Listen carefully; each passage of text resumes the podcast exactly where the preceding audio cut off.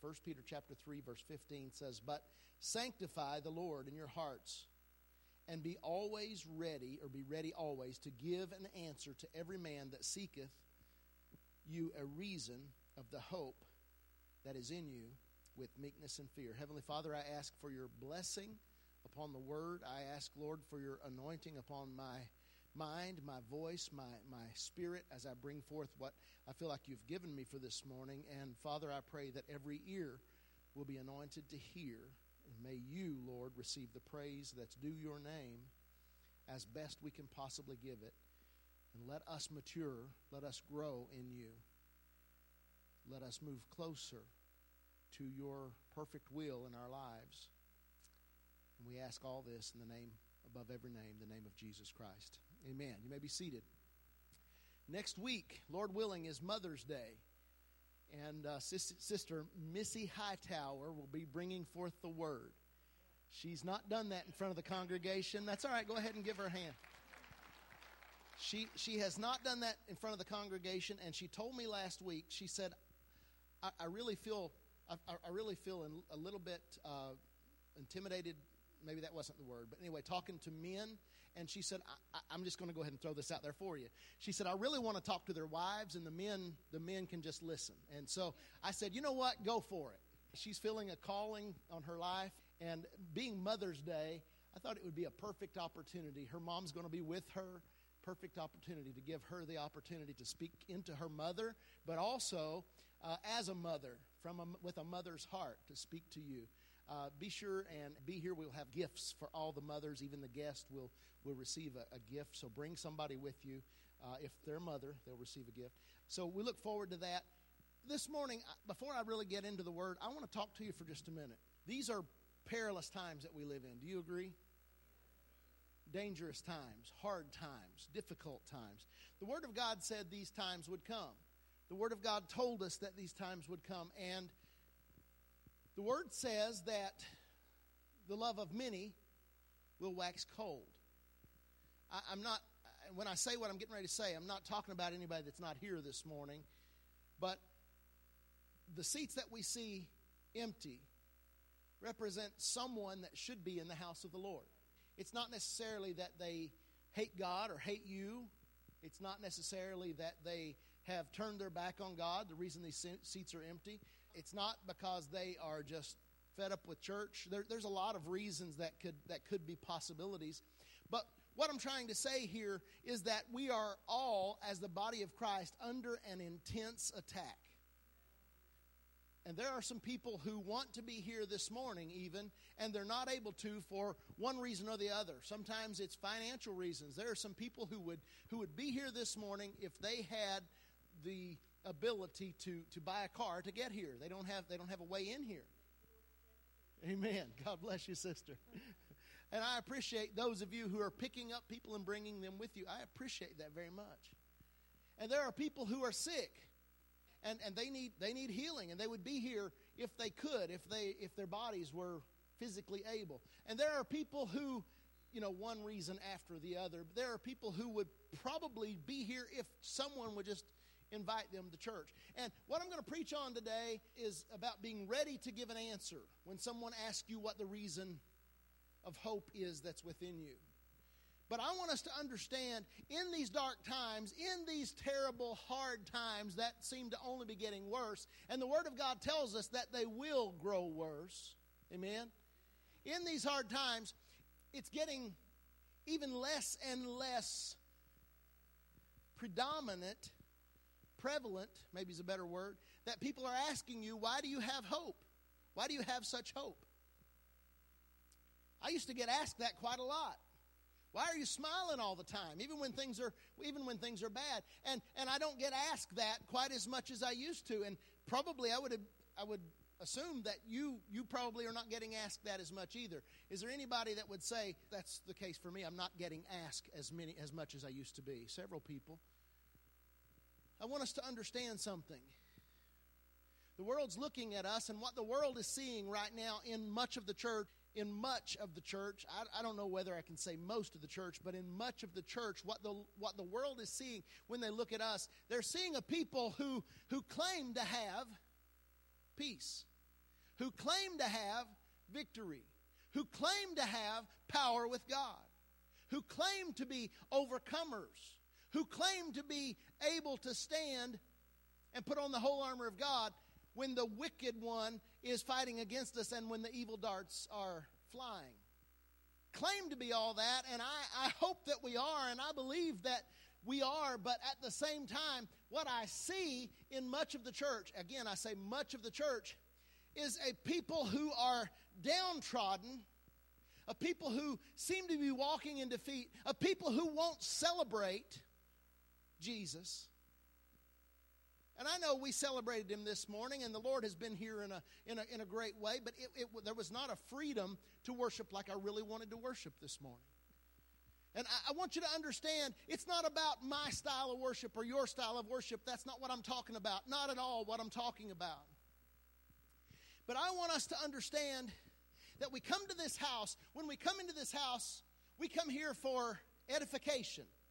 That's what the word tells us. It's so that we can be built up. The word even says, be built up in your most holy faith. We come here so that we can be built up. We come in here not only, though, to be just built up so we can go out and, and make it through another week. That's not what we're built up for.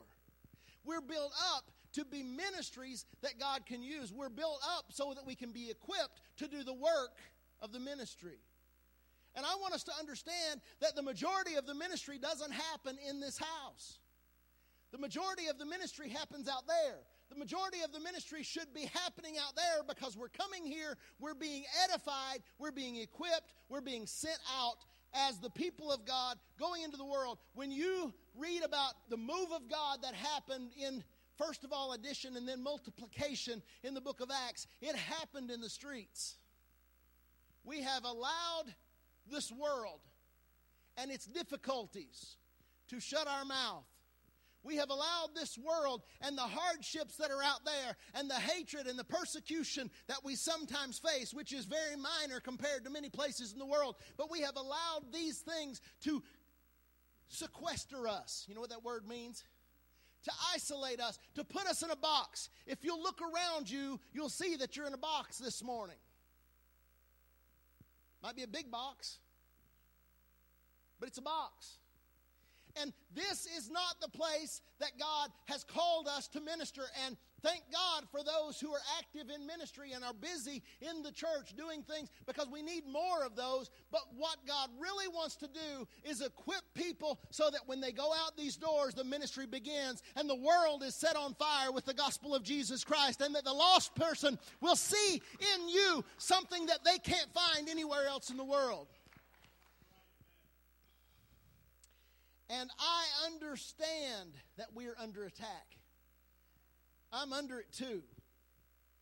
But I want to tell you that if you're walking around under an attack and you can't seem to praise the Lord like you want to, you can't seem to find the victory in Jesus that you used to know, or the power of God that you used to see in the church house or out of the church house, there's a place that we can find that, and it's around these altars and it's on our knees. And when I'm calling you to the altar, I'm not getting after you right now, I just want you to understand. When I'm calling you to the altar, it's because I understand the power of a bent knee in prayer before the Lord. I understand the power of that. And if we don't spend time in the presence of the Most High God, we have nothing to offer this world.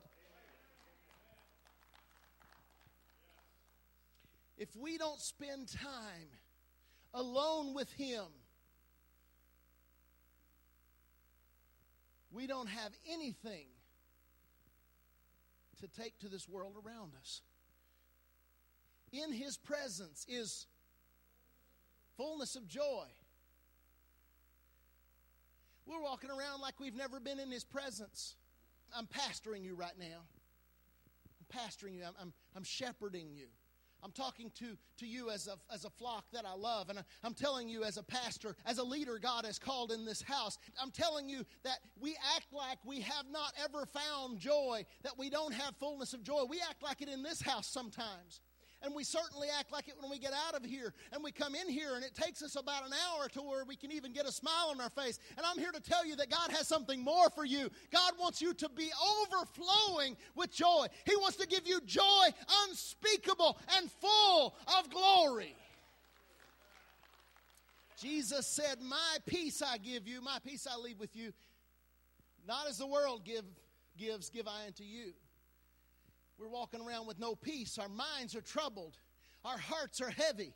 Can you say amen? And I'm telling you that that's not the plan of God. Sure, we're going to have hardships. Sure, we're going to have trials. Sure, we're going to have difficulties. But those things in past generations, and I believe the same is true today, those things, when they come, if they drive you to your knees, you'll find a place where there is peace and there is joy and there is power and there is victory. And I'm calling you this morning to a place of prayer, church. We have to be in His presence if we want to change the world around us. I want my life to be an example to the world around me. I want people to say, like I used to hear, I'm not in the public as much, and I understand that that plays a, that plays a part. but I want to hear people say, why is it that you always seem happy? Well, let me tell you why always be ready to give an answer as to what the reason of hope is that's within you. I want to be to the place where when, when, when I'm going through struggles, you know, it's okay. I'm not talking about not being transparent. I'm not talking about making this look like it's something that it's not. I'm talking about telling the truth. I'm talking about speaking speaking the truth when you're going through difficult times. It's okay to say I'm going through a hard time. But you know what? We have to realize we're going through a hard time. God has called us to victory. We are the sons and the daughters of God. We are joint heirs with Jesus Christ. We're the head and not the tail. And the word of God says he'll make us the lender, not the borrow. I haven't I haven't added up to that one yet. I'm not there yet. Right now, I'm the borrower. But I know what the word says. And I want us to understand that if we don't have anything different than what the world has, if we don't look any different to the world, if we don't act any different than the world, if we don't have joy in the middle of terrible times, they're not going to come to ask what hope we have. And I want them to ask me. Are you hearing me this morning? If we get on our knees more, it might take pushing back a plate, and it's something that's very difficult. It might be turning the TV off, and that might be how you get your relaxation. I can sleep so well with a documentary playing. I'll tell you what I like. I've not done this in a long time, but on Sundays after church, when I'm tired from preaching and worshiping and jumping, and I like to turn on some kind of documentary or some some show where they just talk a whole lot, but not not a whole lot of not a whole lot of high pitched chatter. Just you know how a documentary those you know like that. I can sleep so well during those times. But you know what? Sometimes we have to have to miss some sleep.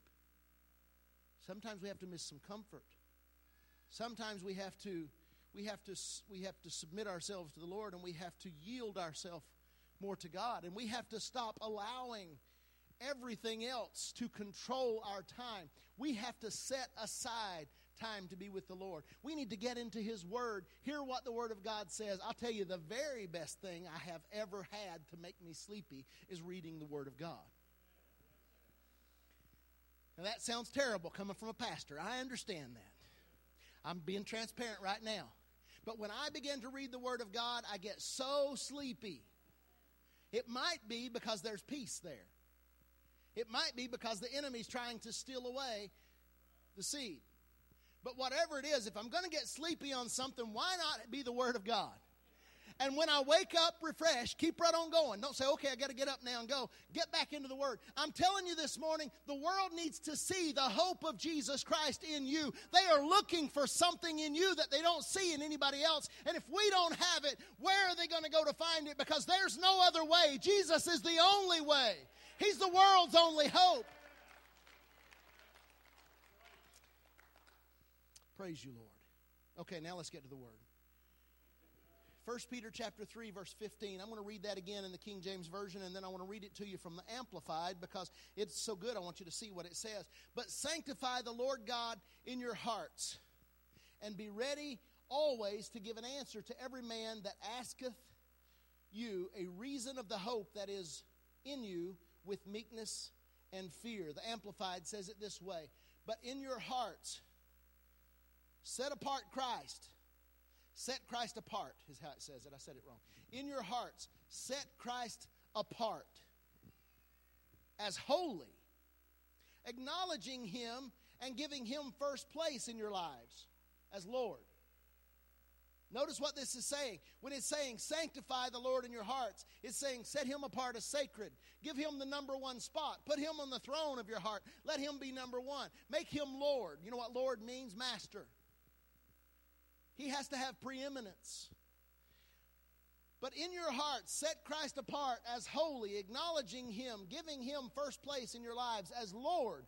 Always be ready to give a logical defense to anyone who asks you to account for the hope and the confident assurance elicited by faith that is within you, yet do it with gentleness and respect.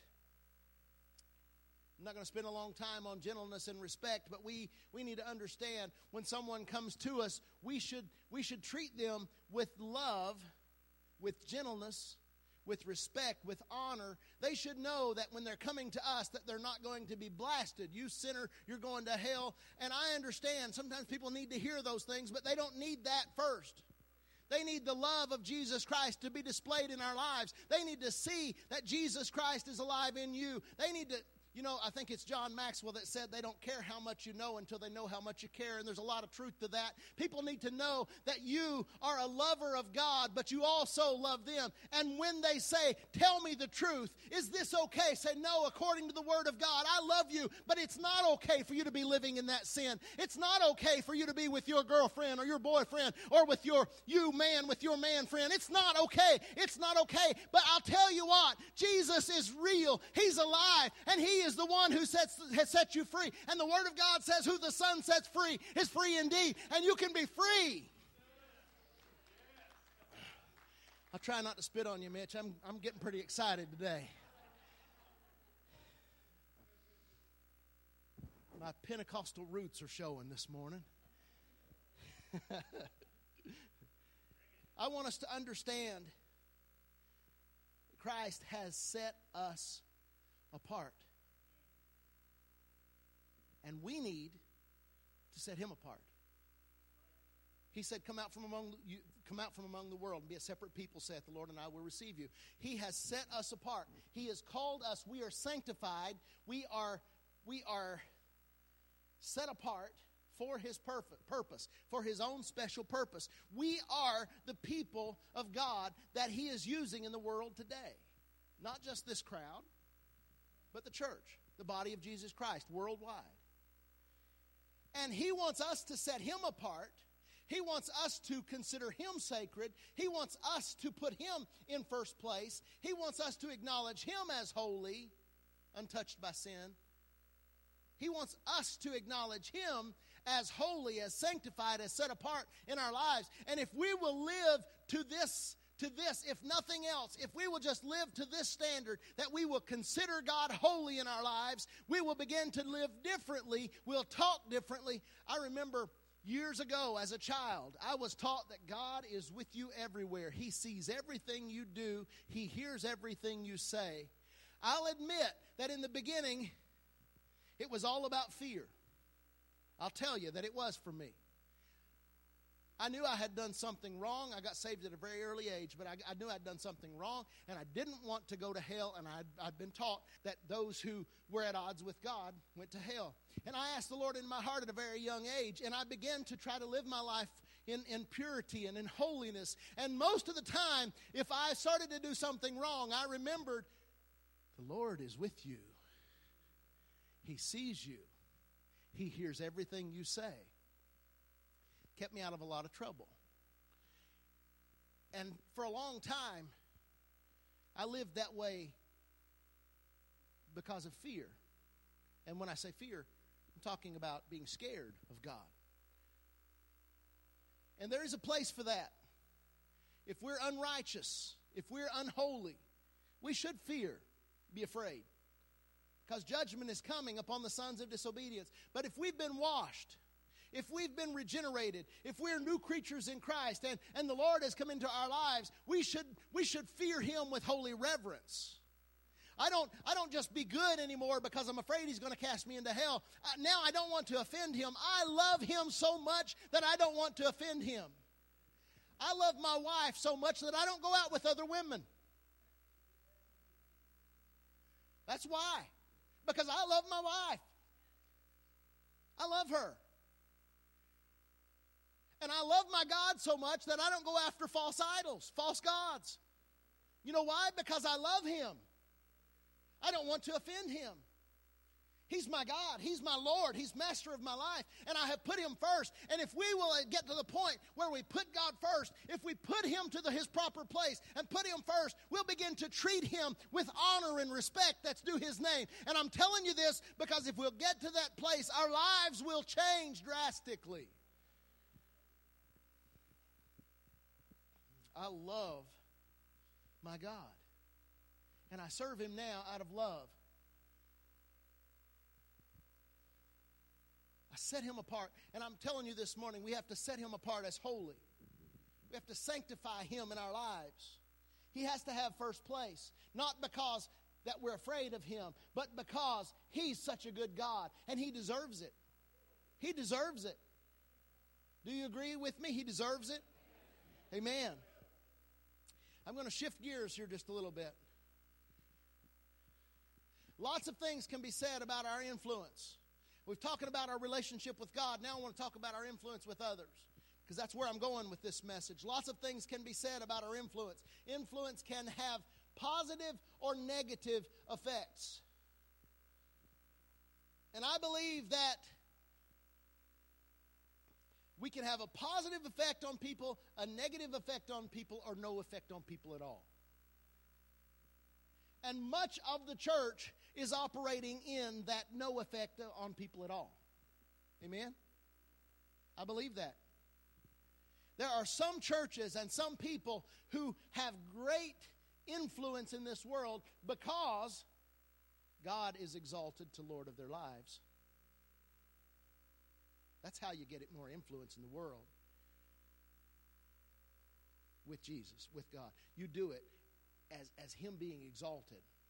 You know, you know, we, we have had the wrong idea. Some some ministers, some pastors have had the wrong idea. They they, they work on they, they have ambition, so they work on their influence with the people so that they might so that they might grow in a bigger ministry. But if you if you start out trying to to get your affirmation from people, you end up having to continue to get your affirmation from people. But if you put God at his rightful place in your life, if he is at the pinnacle of your life, and you begin to bless God and, and, and worry about what God has to say about it because you're in love with him, then other people will say, Hey, I'm drawn to this because I don't have this in my life and I want more of that. And when they see it, you'll have influence with people and you'll have influence with God. If you put people first, you'll have no influence with God.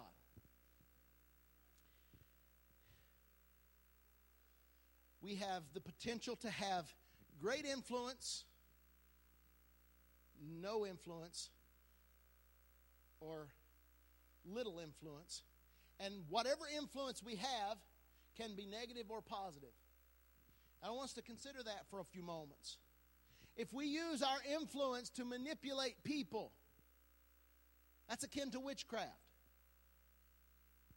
If we use our influence to benefit others, and our influence is used in a self sacrificing manner, it usually signifies someone who is, who is after the heart of God.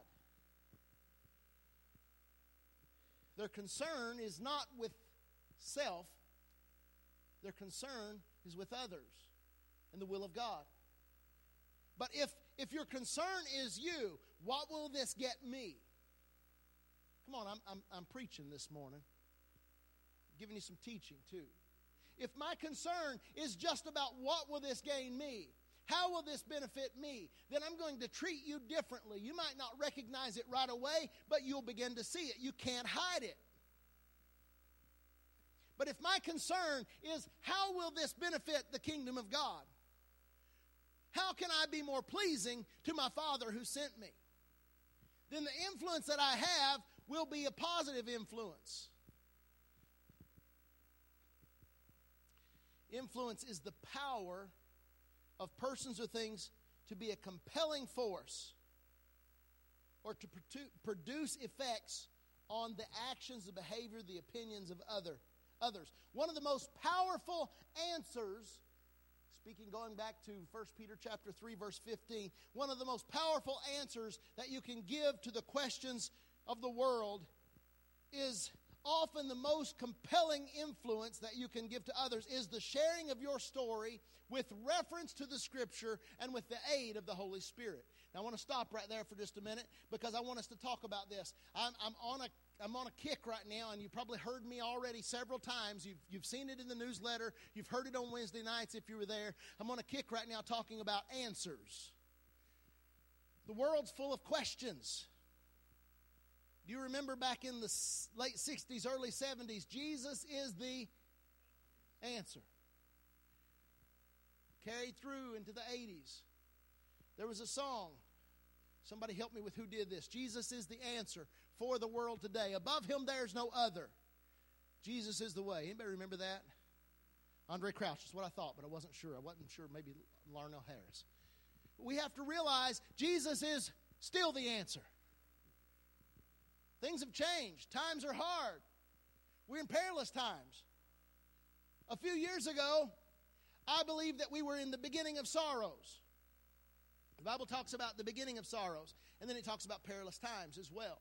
I believed a few years ago we were in the beginning of sorrows. I believe we are at that borderline of we're coming out of the beginning of sorrows and we're going into perilous times. And then there's another there's another level that's coming. It's called great tribulation. We're not in great tribulation in the United States. We're not. We're not in great tribulation and we're in perilous times. We are in difficult times. But I want you to understand there's something in you. I hope. There's something in you that can give hope to others. There's something in you that can turn the world upside down. You remember the disciples were taken into custody. They were beaten and they were told not to preach anymore in the name of Jesus Christ. And they were sent back out and they continued to preach in the name of Jesus because there was something in them that they just couldn't keep quiet. Jeremiah called it a fire that shut up in my bones. There must be something in us that stirs us and tells us that the world needs to hear the gospel of Jesus Christ. If we're being quiet, there's not enough in us. One of the most powerful answers you can give to the questions, and the world is full of questions. And as a matter of fact, the church is full of questions. And let me tell you, those of you who know Jesus Christ, Jesus is the answer, and His Word is full of answers. Let me say it again. One of the most powerful answers that you can give those with questions is often also the most compelling influence you can have on others. It is the sharing of your story with reference to the Scripture and with the aid of the Holy Spirit. What am I talking about? Now turn to Acts chapter 26. Acts chapter 26. I'm going to read from verse 1 down through verse 32, and that's a long stretch of reading. But I, I, want you to know this story, and I want you to read it, and I want you to know where it's at. I'm going to be reading from, I think I'm reading from the uh, New King James Version. And I want you to see what I've just said. I want you to see that some of the most compelling influence that we can have is our sharing our story with reference to the scriptures and the aid of the Holy Spirit, because that's exactly what the Apostle Paul does here when he's preaching to King Agrippa and some others. Acts chapter 26, verse 1 Then Agrippa said to Paul, You are permitted to speak for yourself. So Paul stretched out his hand and answered for himself.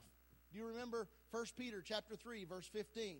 Always be ready to give an answer for those who have a question, I'm paraphrasing, of the reason of the hope that's within you. If, if someone says, okay, tell, tell me about it, talk about it to me. Or why are you, why are you so hopeful? Why are you smiling so much? Okay, let me tell you. And he goes on to say, he stretched, it goes on to say, he stretched out his hand and he answered for himself. Verse 2 I think myself happy, King Agrippa, because today I shall answer for myself because or before you concerning all the things which I am accused of by the Jews. Especially because you are an expert in, the, in all the customs and the questions which have to do with the Jews. Therefore, I beg you to hear me patiently. My manner of life from the youth. Okay, here starts his story. The Apostle Paul is telling his story. My manner of life from my youth, which was spent from the beginning among my own nation at Jerusalem, all the Jews know. They know how I've lived, they know who I am. They know what I've said. They know what I've done. They know where I learned. They know I sat at the foot of Gamaliel, Gamaliel, and, and they know me. Verse 5. They knew me from the first, if they were willing to testify, that according to the strictest sect of our religion, I lived a Pharisee. Verse 6 And now I stand and I am judged for the, for the hope of the promise made by God to our fathers. I want you to notice verse 6 here. I have it underlined because I want you to see something special. He's telling his story and he references the scripture. There's a promise that was given in the old covenant. As a matter of fact, there were lots of promises. He said, I'm, I'm judged for the hope of the promise made by God to our fathers. They're holding against me that I have that I am I have hope that the promise that was given us of a Messiah to come has already come. I have hope that Jesus Christ is the fulfillment of the scriptures. He's referring back to what was prophesied in the old covenant of the coming of the Messiah and the setting up of a new covenant. Verse 7 To this promise, our 12 tribes, earnestly serving God night and day, hope to attain. Our people, he's also including what's going on around him. Our people hope to attain to that promise. For this hope's sake, King Agrippa, I am accused by the Jews. Why should it be thought incredible by you that God raises the dead? Indeed, I myself thought I must do many things contrary to the name of Jesus of Nazareth. This also did in Jerusalem and many of the saints. I shut up in prison, having received authority from the chief, the chief priests. When they were put to death, speaking of the Christians, I cast my vote against them, and I punished them often in every synagogue and compelled them to blaspheme and being exceedingly enraged against them, I persecuted them even to foreign cities. Thus, while occupied as I journeyed to Damascus with authority and commission from the chief priest at midday, O king, here's more of his story. This is continuing his testimony, continuing his story. Verse 13 At midday, O king, along the road, I saw a light from heaven, brighter than the sun, shining around me and those who journeyed with me. This is his conversion experience. How many of you remember the day that you gave your heart to Jesus Christ, made him Lord of your life? That's what Paul's telling about. Verse 14 And when all had fallen to the ground, I heard a voice speaking to me and saying in the Hebrew language, Saul, Saul, why are you persecuting me? It is hard for you to kick against the goads. So I said, Who are you, Lord? Notice the capital L. I point that capital L out to you a lot of times. He's speaking to God and he knows who it is. Who are you, Lord? And he said, I am Jesus, whom you're persecuting. But arise and stand on your feet, for I have prepared you for this purpose to make you a minister and a witness both of the things which you have seen and the things which I will yet reveal to you. Notice in verse 16, the Lord says that He had appeared to him for this purpose to make you a minister and a witness both of the things that you have seen and the things that I will yet reveal to you. God wants to reveal to you more than He has already revealed to you, but what He has already shown you, He wants you to be a minister and a witness of. Amen? Amen. Verse 17 I will deliver you from the Jewish people as well as from the Gentiles to whom I now send you, to open their eyes in order to turn them from darkness to light and from the power of Satan to God, that they may receive forgiveness of sins and inheritance among those that are sanctified by faith in me. Therefore, King Agrippa, I was not disobedient to the heavenly vision, but I declared first to those in Damascus and in Jerusalem and throughout all the region of Judea, and then to the Gentiles, that they should repent and turn to God and do works benefiting or befitting repentance. For this reason, the Jews seized me in the temple and tried to kill me. Therefore, having obtained help from God, to this day I stand witnessing both to small and great, saying no other things than those which the prophets and Moses said would come. He's referring to the scripture again, pointing back to the scripture. He's telling his testimony and he's pointing back to the scripture. Verse 23 that Christ would suffer and that he would be the first to rise from the dead, and that and would proclaim light to the Jewish people and to the Gentiles. Now, as he thus made his defense, Festus said with a loud voice, Paul, you are beside yourself. Much learning is driving you mad. Paul said, I am not mad, most noble Festus, but speak the words of truth and reason. I want you to consider what, what, what's being said here before I go on. Festus, who was, who was a who was a governor at, at the time, who was there, and he was a he was there a part of of the the the, the political scene. The king was Agrippa, but Festus was a governor, uh, if I'm not mistaken on that. They called it a pro what's the word? Procurate, I think. But he was he was there and he said to Paul, "You are a, you're a madman. You're talking crazy stuff. I want you to understand that everybody you talk to, everybody that you try to influence, won't necessarily receive what you have to say. You should know that. You should know that when you talk to somebody about the Lord, that very often they're going to say, You're a crazy person. You're a crazy man. If they come into this house and see me dancing around, they might think I'm a crazy man on Sunday morning. But it's okay if everybody doesn't see the truth that you have. The Word of God tells us that some sow, some water, but God gives the increase.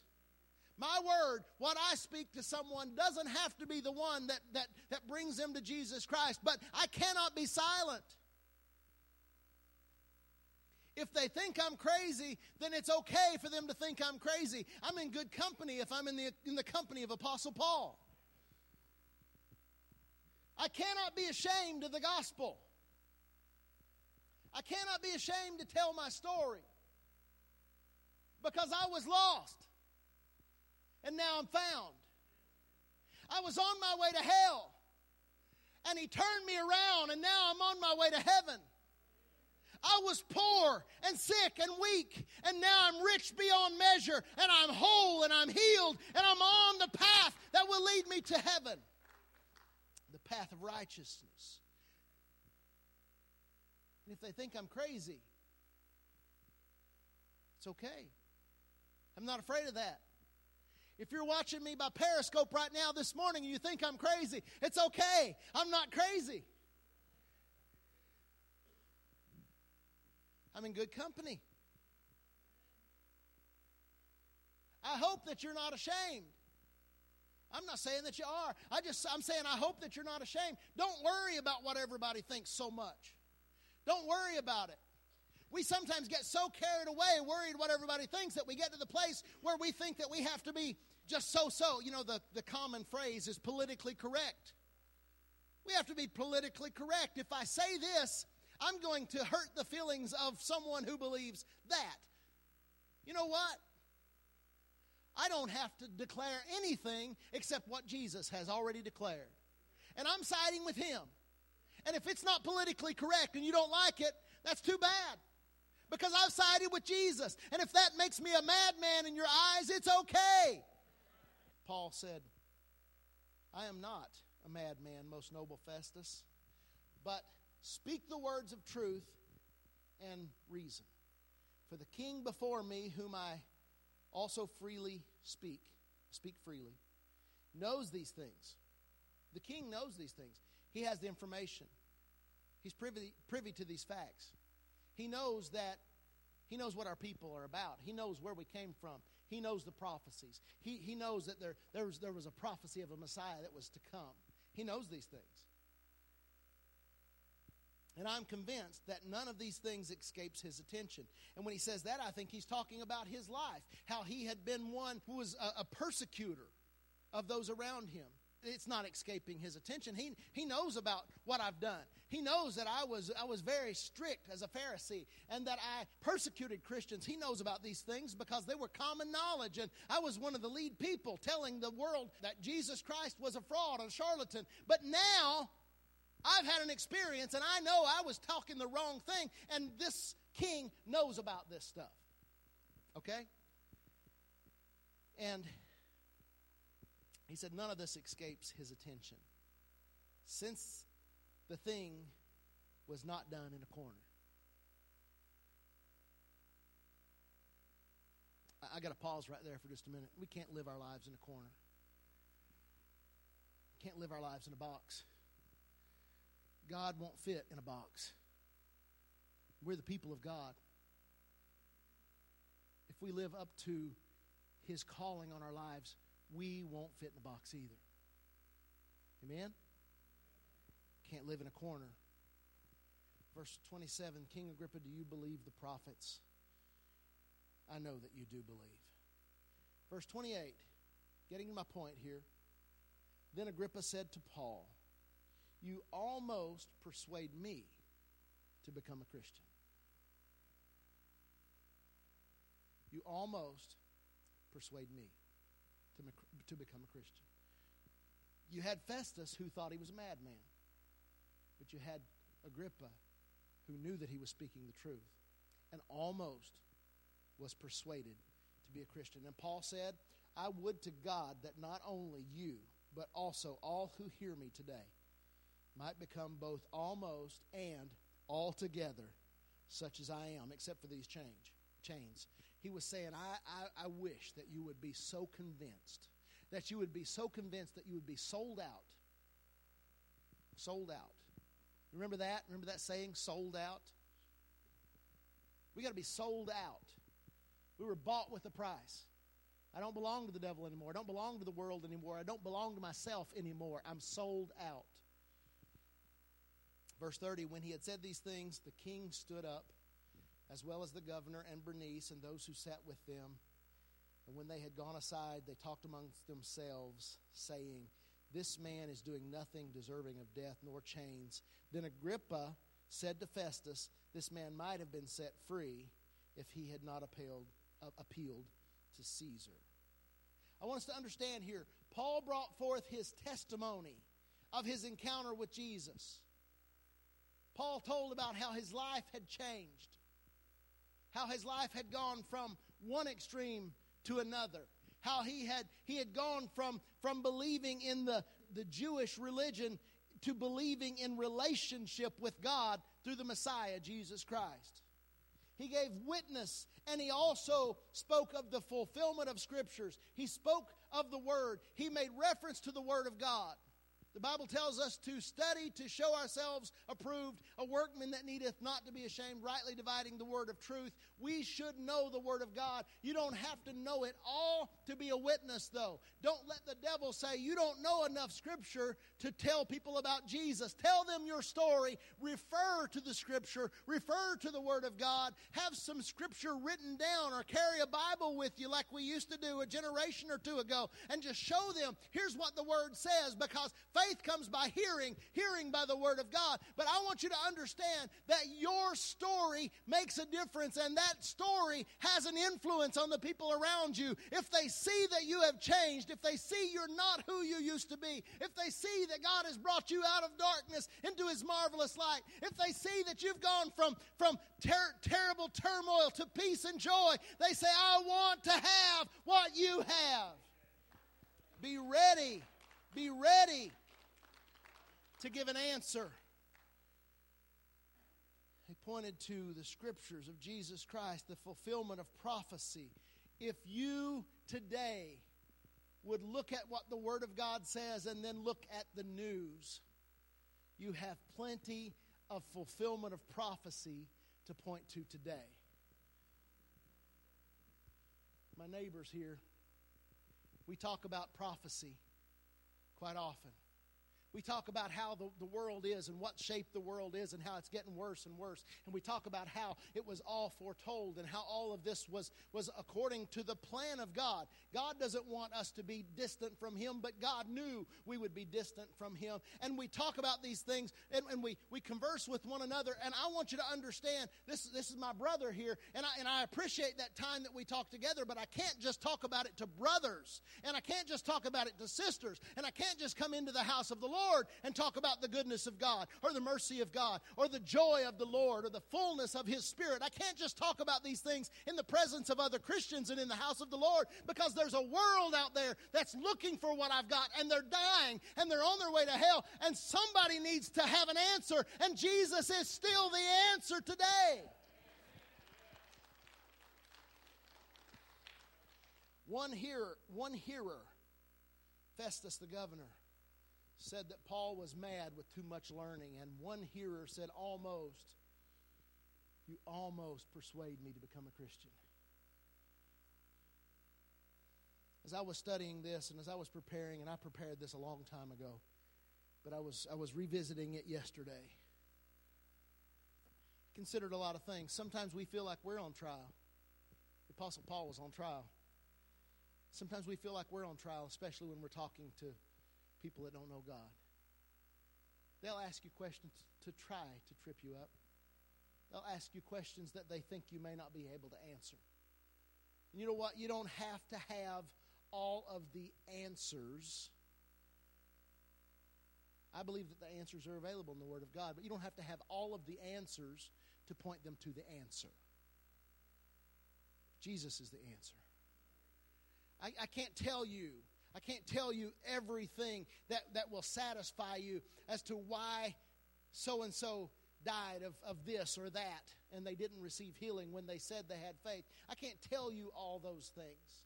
I can't, I, I might not be able to tell you to your satisfaction why children suffer in the world. I, I have it in my heart what, what I believe, and I think it's because we live in a fallen world, and we'll talk more about that in the future. But I want you to understand they might not accept your answer. It doesn't really matter if they accept your answer. What matters is that we have been called by God to go into all this world and preach the gospel to every creature, every bit of creation, every person.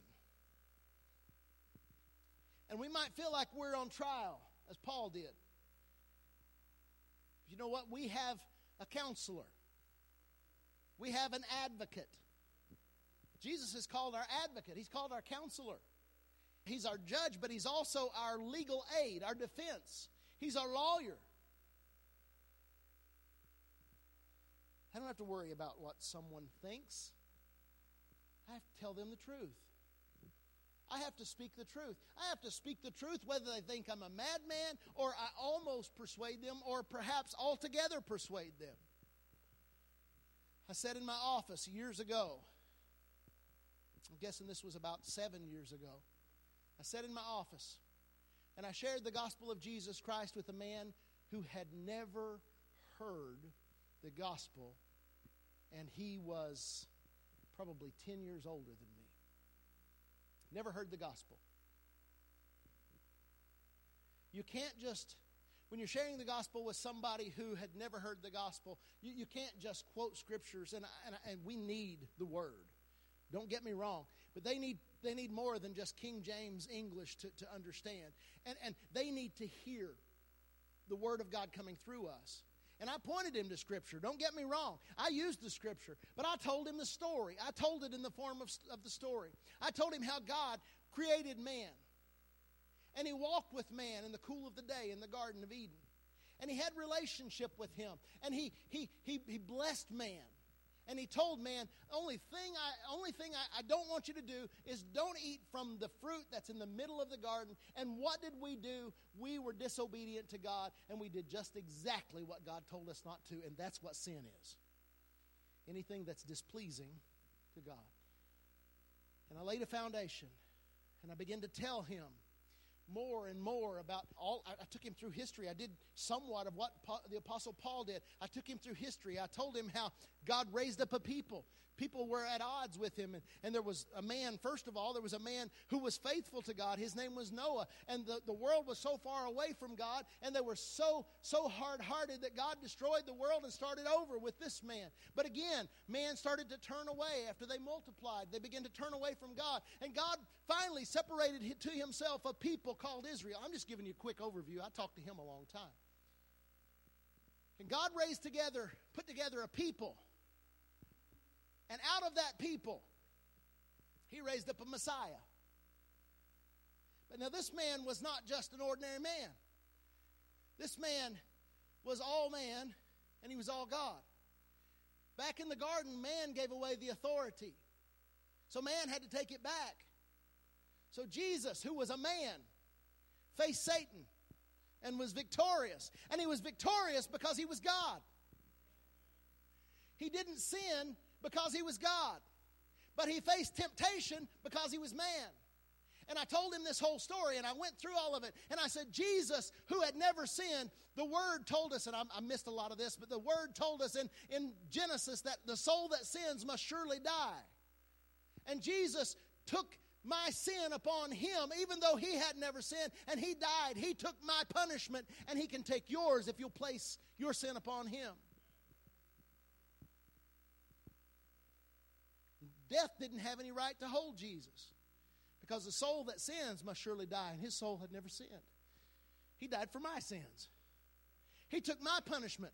So death didn't have a right to hold him, but because he took my punishment, now death doesn't have a right to hold me. Amen? I shared this gospel with him. He said, I have never in my life heard such a story. Never heard anything like this. But I want this Savior. I want to know him. And he gave his heart to the Lord Jesus Christ right back here in this corner, sitting around a table. I want you to understand that a story is powerful. Your story is powerful. I didn't even tell my story, I told mankind's story. But it's powerful. Point to the scripture, point to the word. Take them to Jesus. Because this world is starving for what we have you know what? We're not acting a whole lot better than the world because we act like we're starving. Do you remember the old song from years ago, Come and Dine, the Master calleth, come and dine? You can feast at Jesus' table all the time. He who fed the multitudes turned the water into wine. Come and dine. The Master calleth, come and dine. We have been called to a table of plenty. If you don't have the reason of hope that you can share with others, you're not spending enough time with God. I'm just being honest right now. If you're spending enough time with Him, you'll have an answer. Your answer doesn't have to be perfect. You don't have to be perfect yet. We think we have to be perfect. We think we have to know it all. We think we have to have all the right things to say. No. You just have to be obedient. It's God's job to save the person, it's not yours. It's your job to be a witness. It's your job to take part in the ministry of reconciliation. I talk about this a lot, and I'm going to throw it at you very, very quickly. Second Corinthians chapter 5 verse 11 through 20 and I'm not going to read all of it but it says because we understand our fearful responsibility to the Lord we work hard to persuade others knowing or God knows we are sincere, and I hope you know this too. We are commending ourselves to you again. No, we are giving you a reason to be proud of us so you can answer those who brag about having spectacular ministry rather than having a sincere heart. If we seem we are crazy, it is to bring glory to God. This is another scripture talking about being crazy or appearing crazy before the world. It's to bring glory to God. If we are in our right minds, it is for your benefit. Either way, Christ's love controls us. Since we believe that Christ died for all, we also believe that we have all died to our old life, and He died for everyone so that those who receive his new life will no longer live for themselves. Instead, they will live for Christ, who died and was raised for them. So we have stopped evaluating others from the human point of view. At one time, we thought Christ merely from a human point of view. How differently we know we must know him. This means that anyone who belongs to Christ has become a new person. The old life is gone, the new life has begun. And all of this is a gift from God who brought us back to Himself through Christ, and God has given us the task of reconciling people unto Him. New King, or the King James Version says, God has given us the ministry of reconciliation. Verse 19 says, For God was in Christ reconciling the word, world to himself, no longer counting people's sins against them. He gave us this wonderful message of reconciliation. So we are Christ's ambassadors. God is making his appeal through us, through you, through me, through us. We speak for Christ when we plead, Come back to God. We have to be ready. You know, I've, I've, got so many more notes. I could preach to another hour, but I'm not going to. How many of you know that there are a lot there's a lot of questions. You might not have all the answers. You might have lots of questions yourself. There are a lot of questions. I want us to understand God, and I talked about this on Wednesday night. God does not expect us to just blindly believe.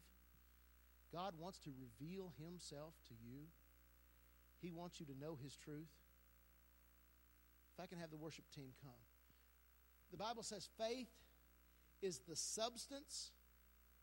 Say st- substance. Substance.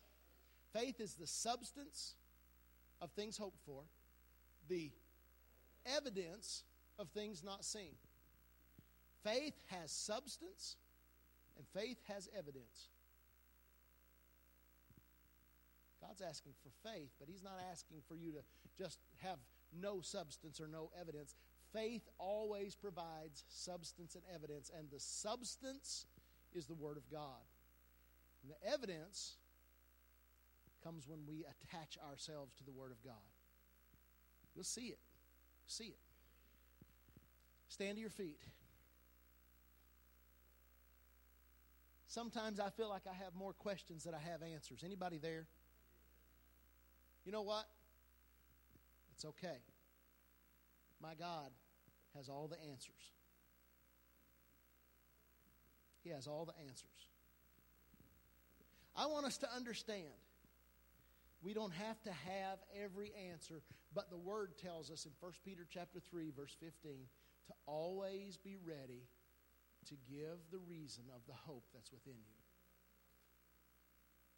How many of you know that God is God is giving us opportunity. God's giving us opportunity. He's, he's saying, I'm going to provide some opportunity, and some people are going to ask you what it is that gives you this hope. He's, he's giving us opportunity. He gave the Apostle Paul opportunity as, as he was arrested and taken before the king, King Agrippa. Well, I, I don't want that kind of opportunity. Well, Maybe we should want that kind of opportunity. Whatever it is, we have to be willing. God, it might be difficult. It might take us into some hard places. God, you've called us to be your people. You've called us as ambassadors, and this world around us is on their way to hell, and somebody has to share. And I want to encourage you this morning to always be ready You don't have to know everything that you should say in any given situation. We want to be ultra prepared. Uber is the word today. We want to be uber prepared. I, I want us to understand we don't, we don't need to, to know it all. We just need to be obedient. You know your story. You know your story better than anybody. Grab you a few scriptures that go along with your story that talks about how Jesus saved you, delivered you, set you free. Grab you a few scriptures and learn those or write them down. Put them in your pocket. Carry them around in your wallet, your purse. Get you a Bible, highlight some, mark in it. It's okay. Apply these things to your heart. And when somebody says, What is it that gives you this hope? Say, Well, I made some notes to talk to you today. You knew you were going to talk to me? I knew God was going to give me an opportunity. I didn't know it was you. But here's what I wrote down, and here's what I want to tell you. Let me tell you my story, and I want to show you how it applies to this right here. Some of them will say, You're mad. Much learning has driven you mad. Going to that church where that pastor is so crazy has driven you mad. Some of them will say, I'm almost persuaded. Some of them will say, I want to know this Jesus. I want to know him. How can I get to know him?